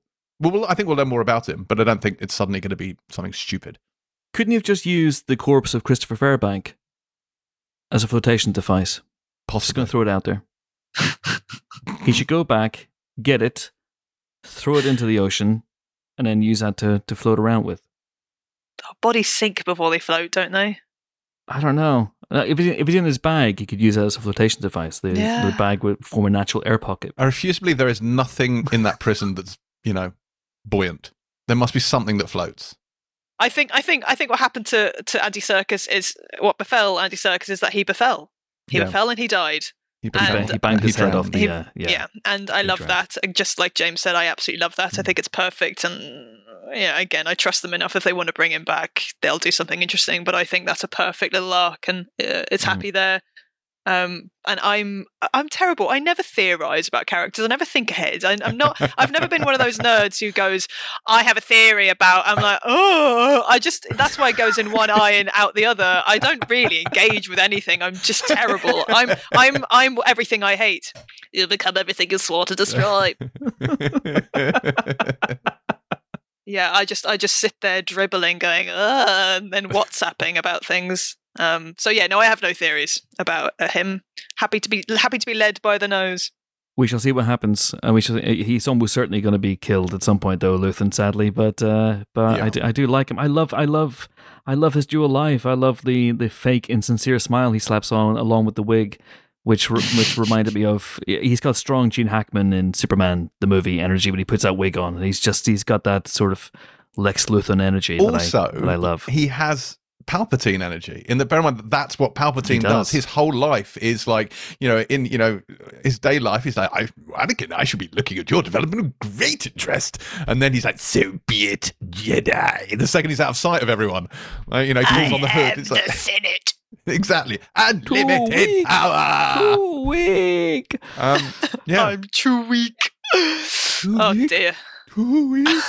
Anyway, um, I've got to bring it to an end. All I all I can say is I hope that we in, so- see those two aliens that uh, who who who basically just Yes. give Cassian their ship. You know, I forget what they're called. There is, in fact, you know, one's called I- Freedy, one's called Freedy. Oh, I had, the race of alien I actually had written down, but it's interesting because it's not an alien heavy show at all. Uh, so And it's then these two dudes suddenly just rock these up. Two dudes in massive sort of like latex suits turn up. like, oh "What?" yeah. it's quite jarring actually. That sequence is. Jar jarring. Indeed. Yes, I think this podcast is coming to an end. Oh God! Makes me think you the people gonna die. He's liking this. Oh god, here we go. Here we go.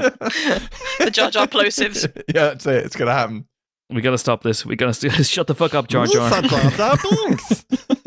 Shut the fuck up, Qui Gon. It's Anakin, down. Anakin. It's Anakin. Anakin drop. It's drop, isn't it? It's drop. Anakin, yeah. drop. Anakin, drop. Anakin drop. But Master Yoda said we should be mindful of the future. but not at the expense of the moment. That's it. That's it.